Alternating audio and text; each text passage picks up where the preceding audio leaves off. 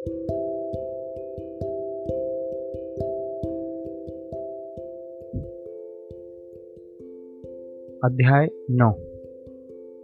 विदा होते समय बाबा की आज्ञा का पालन और अवज्ञा करने के परिणामों के कुछ उदाहरण, भिक्षावृत्ति और उसकी आवश्यकता, भक्तों तरखट कुटुंब के अनुभव।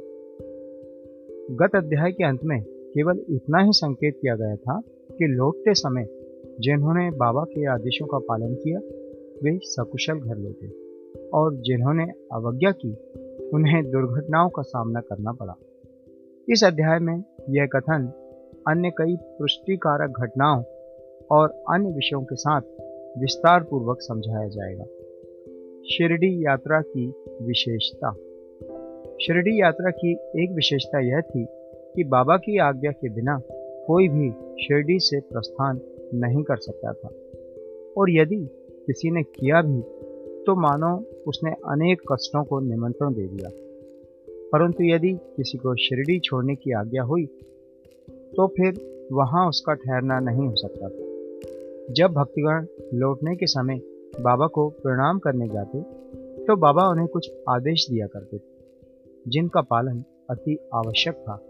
यदि इन आदेशों की अवज्ञा कर कोई लौट गया तो निश्चय ही उसे किसी न किसी दुर्घटना का सामना करना पड़ता था। ऐसे कुछ उदाहरण यहाँ दिए जाते हैं।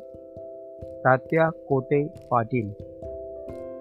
एक समय तात्या कोते पाटिल तांगे में बैठकर कोपर गाँव के बाज़ार जा रहे थे। वे शीघ्रता से मस्जिद में आए, बाबा को नमन किया और कहा कि मैं कोपर गाँव के बाज़ार को जा रहा हूँ। बाबा ने कहा, शीघ्रता न करो, थोड़ा ठहरो, बाज़ार जाने का विचार छोड़ दो और गाँव के बाहर ना जाओ। उनकी उतावली को देखकर बाबा ने कहा अच्छा कम से कम श्यामा को तो साथ लेते जाओ। बाबा की आज्ञा की अवहेलना करके उन्होंने तुरंत तांगा आगे बढ़ाया। तांगे के दो घोड़ों में से एक घोड़ा, जिसका मूल्य लगभग तीन सौ रुपये था, अति चंचल और द्रुतगामी था। रास्ते में सावली विहिर ग्राम पार करने के पश्चात ही वह अधिक वेग से दौड़ने लगा। अकस्मात ही उसकी कमर में मोच आ गई। वह वहीं गिर पड़ा।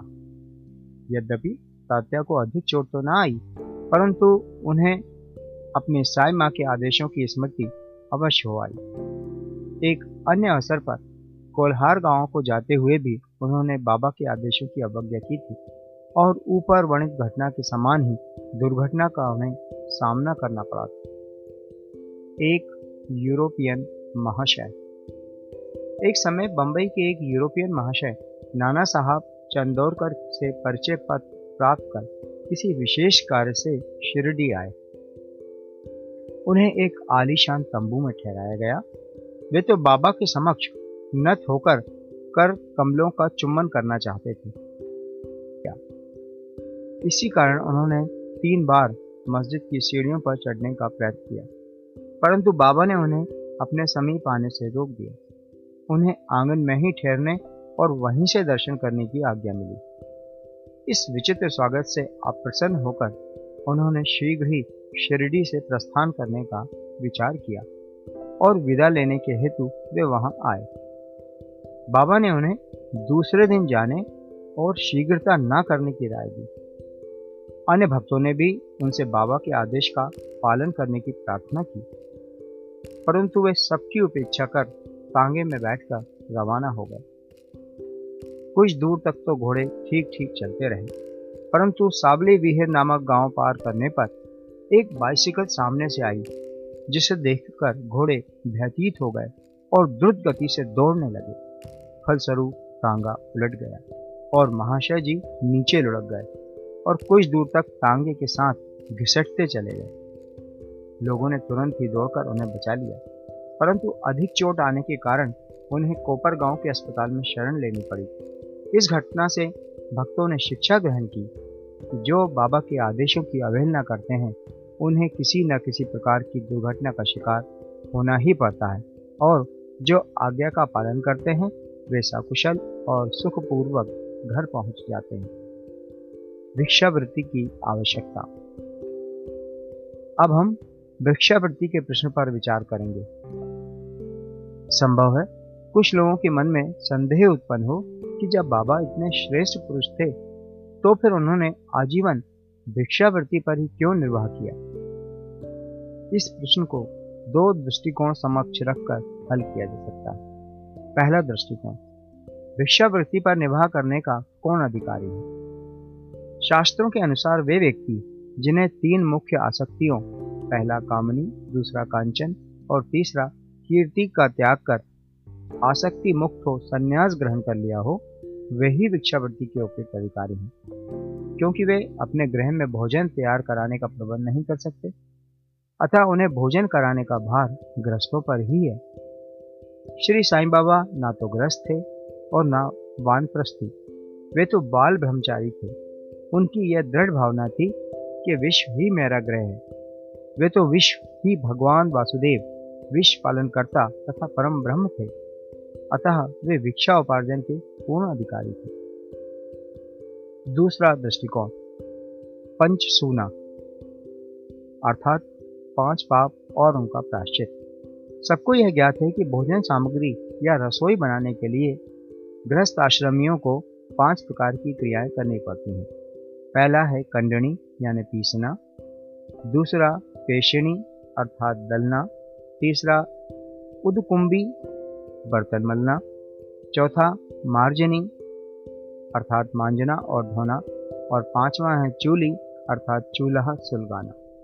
इन क्रियाओं के परिणाम स्वरूप अनेक कीटाणुओं और जीवों का नाश होता है और इस प्रकार गृहस्थ आश्रमियों को पाप लगता है। इन पापों के प्राश्चित स्वरूप शास्त्रों ने पाँच प्रकार के यज्ञ करने की आज्ञा दी है।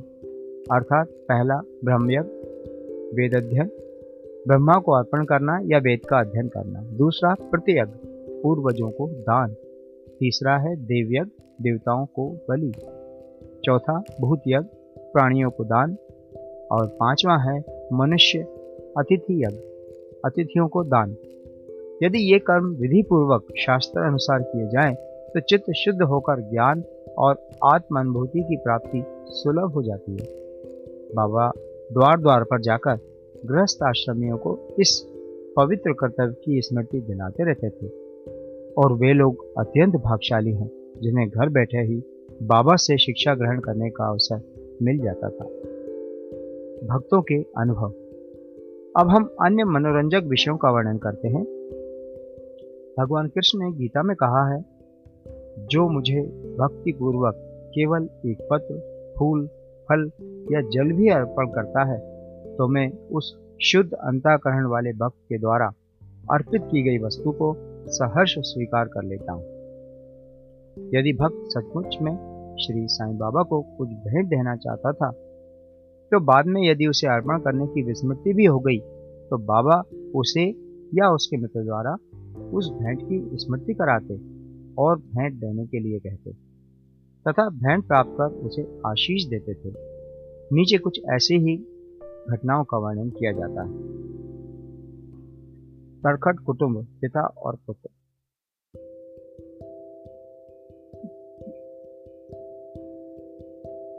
श्री रामचंद आत्माराम उपनाम बाबा साहब तरखट पहले प्रार्थना समाजी थे।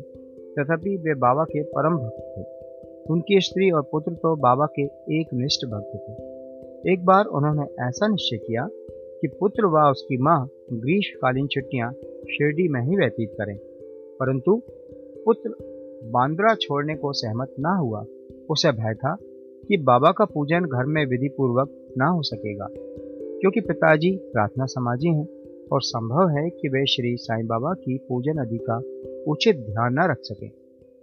परंतु पिता के आश्वासन देने पर कि पूजन यथाविधि ही होता रहेगा, माँ और पुत्र ने एक शुक्रवार की रात्रि में शिरडी को प्रस्थान कर दिया। दूसरे दिन शनिवार को श्रीमान तरखट ब्रह्म मुहूर्त में उठे और स्नान आदि कर पूजन प्रारंभ करने के पूर्व बाबा के समक्ष साष्टांग दंडवत करके बोले, हे बाबा, मैं ठीक वैसा ही आपका पूजन करता रहूँगा, जैसा कि मेरा पुत्र करता रहा है। परंतु कृपा कर इसे शारीरिक परिश्रम तक ही सीमित न रखना। ऐसा कहकर उन्होंने पूजन प्रारंभ किया और मिश्री का नैवेद्य अर्पित किया।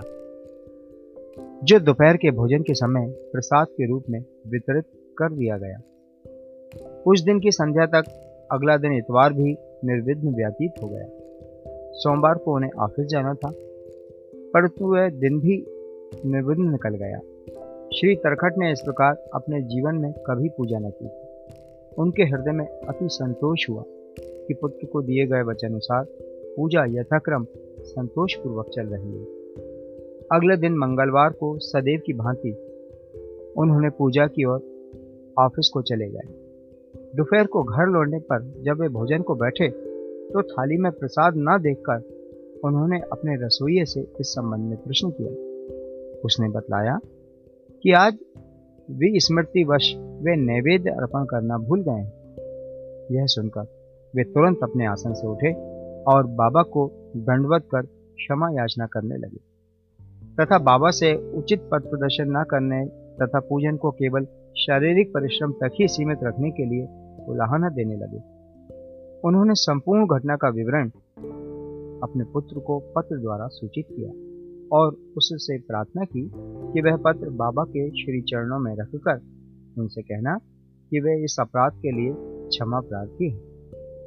ये घटना बांद्रा में लगभग दोपहर को हुई थी और उसी समय शिरडी में जब दोपहर की आरती प्रारंभ होने ही वाली थी कि बाबा ने श्रीमती तरखट से कहा, माँ, मैं कुछ भोजन पाने के विचार से तुम्हारे घर बांद्रा गया था। द्वार में ताला लगा देखकर भी मैंने किसी प्रकार गृह में प्रवेश किया। परंतु वहाँ देखा कि भाव मेरे लिए कुछ भी खाने को नहीं रख गए हैं। अतः मैं भूखा ही लौट आया। किसी को भी बाबा के बचनों का अभिप्राय समझ में नहीं आया। परंतु उनका पुत्र जो समीप ही खड़ा था, सब कुछ समझ गया कि बांद्रा में पूजन में कुछ त्रुटि हो गई है। इसलिए वह बाबा से लौटने की अनुमति मांगने लगा। परंतु बाबा ने आज्ञा ना दी और वहीं पूजन करने का आदेश दिया। उनके पुत्र ने शिरडी में जो कुछ हुआ, उसे पत्र में लिखकर पिता को भेजा और भविष्य में पूजन में सावधानी बरतने के लिए विनती की। दोनों पत्र डाक द्वारा दूसरे दिन दोनों पक्षों को मिले। क्या यह घटना आश्चर्यपूर्ण नहीं है? श्रीमती तरखट। एक समय श्रीमती तरखट ने तीन वस्तुएँ, पहली, भरित भुरका यानी मसाला मिश्रित बना हुआ बैगन और दही। दूसरा, कचरिया, बैगन के गोल टुकड़े घी में तले हुए। और तीसरा, पेड़ा, मिठाई बाबा के लिए भेजी। बाबा ने उन्हें किस प्रकार स्वीकार किया? आइए, इसे अब सुनते हैं। बांद्रा के श्री रघुवीर भास्कर पुरंदरे बाबा के परम भक्त थे। एक समय वे शिरडी को जा रहे थे। श्रीमती तरखट ने श्रीमती पुरंदरे को दो बैगन दिए और उनसे प्रार्थना की कि शिरडी पहुँचने पर वे एक बैगन का बुरता और दूसरे का कचरिया बनाकर बाबा को भेंट कर दें। शिरडी पहुँचने पर श्रीमती पुरंदरे भुरता लेकर मस्जिद गई। बाबा उसी समय भोजन को बैठे ही थे। बाबा को वह भुरता बड़ा स्वादिष्ट प्रतीत हुआ। इस कारण उन्होंने थोड़ा थोड़ा सभी को वितरित किया। इसके पश्चात ही बाबा ने कचरिया लाने को कहा। राधा कृष्ण माई के पास संदेश भेजा कि बाबा कचरिया मांग रहे हैं। वे बड़े असमंजस में पड़ गए कि अब क्या करना चाहिए। बेगन की तो अभी ऋतु ही नहीं है। अब समस्या उत्पन्न हुई कि बेगन किस प्रकार उपलब्ध हो। जब तक इस बात का पता लगाया गया कि भोरता लाया कौन था, तब ज्ञात हुआ कि बेगन श्रीमती पुरंदरे लाई थी। तथा उन्हें ही कचरिया बनाने का कार्य सौंपा गया था। अब प्रत्येक को बाबा की इस पूछताछ का अभिप्राय विदित हो गया और सबको बाबा की सर्वज्ञता का महान आश्चर्य हुआ। दिसंबर सन 1915 में श्री गोविंद बालाराम मानकर शिरडी जाकर वहाँ अपने पिता की अंत्येष्टि क्रिया करना चाहते थे। प्रस्थान करने से पूर्व वे श्रीमती तरखट से मिलने आए। श्रीमती तरखट बाबा के लिए कुछ भेंट शिरडी भेजना चाहती थी। उन्होंने पूरा घर छान डाला, परंतु केवल एक पेड़े के अतिरिक्त कुछ न मिला, और वह पेड़ा भी अर्पित निवेद्य का था। बालक गोविंद ऐसी परिस्थिति देखकर रोने लगा, परंतु फिर भी अति प्रेम के कारण वही पेड़ा बाबा के लिए भेज दिया।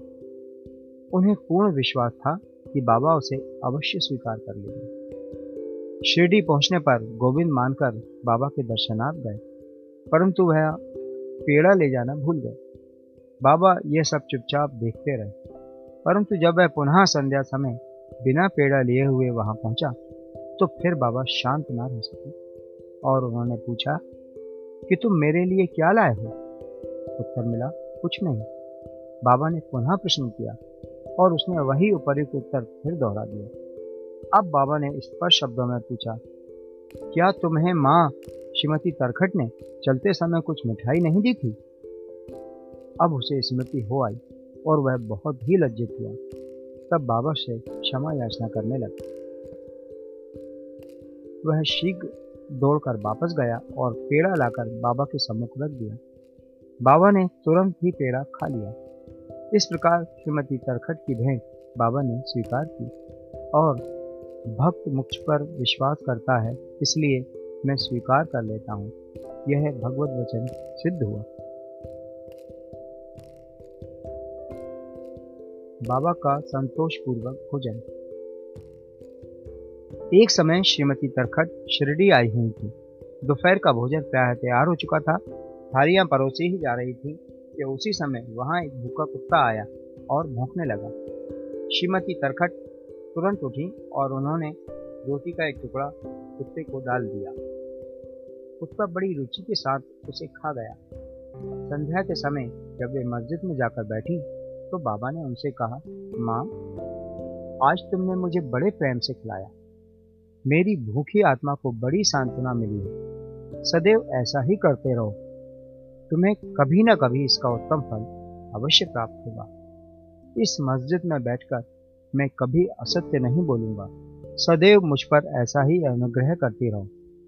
पहले भूखों को भोजन कराओ, बाद में तुम भोजन किया करो। इसे अच्छी तरह ध्यान में रखो। बाबा के शब्दों का अर्थ उनकी समझ में न आया, इसलिए उन्होंने प्रश्न किया, भला मैं किस प्रकार भोजन करा सकती हूँ? मैं तो स्वयं दूसरों पर निर्भर हूँ और उन्हें दाम देकर भोजन प्राप्त करती हूँ। बाबा कहने लगे, उस रोटी को ग्रहण कर मेरा हृदय तृप्त हो गया है। और अभी तक मुझे डकारे आ रही हैं। भोजन करने से पूर्व तुमने जो कुत्ता देखा था और जिसे तुमने रोटी का टुकड़ा दिया था वह यथार्थ में मेरा ही स्वरूप था। और इसी प्रकार अन्य प्राणी जैसे बिल्लियाँ, सुअर मक्खियाँ गाय आदि भी मेरे ही स्वरूप हैं। मैं ही उनके आकारों में डोल रहा हूँ। जो इन सब प्राणियों में मेरा दर्शन करता है वह मुझे अत्यंत प्रिय है। इसलिए द्वैत या भेदभाव भूलकर तुम तो मेरी सेवा किया करो। इस अमृत तुल्य उपदेश को ग्रहण कर वे द्रवित हो गए और उनकी आँखों से अश्रुधारा बहने लगी। गला रुंध गया और उनके हर्ष का पारावार ना रहा शिक्षा, समस्त प्राणियों में ईश्वर दर्शन करो। यही इस अध्याय की शिक्षा है। उपनिषद, गीता और भागवत का यही उपदेश है कि ईशावासमिदम सर्वम सब प्राणियों में ईश्वर का ही वास है। इसका प्रत्यक्ष अनुभव करो। अध्याय के अंत में बतलाई गई घटना तथा अन्य अनेक घटनाएँ जिनका लिखना अभी शेष है, स्वयं बाबा के प्रत्यक्ष उदाहरण प्रस्तुत कर दिखाया था कि किस प्रकार उपनिषदों की शिक्षा को आचरण में लाना चाहिए। इस प्रकार श्री साईं बाबा शास्त्र ग्रंथों की शिक्षा दिया करते थे। श्री सदगुरु साईनाथ और अर्पणमस्तु शिवम भवतु।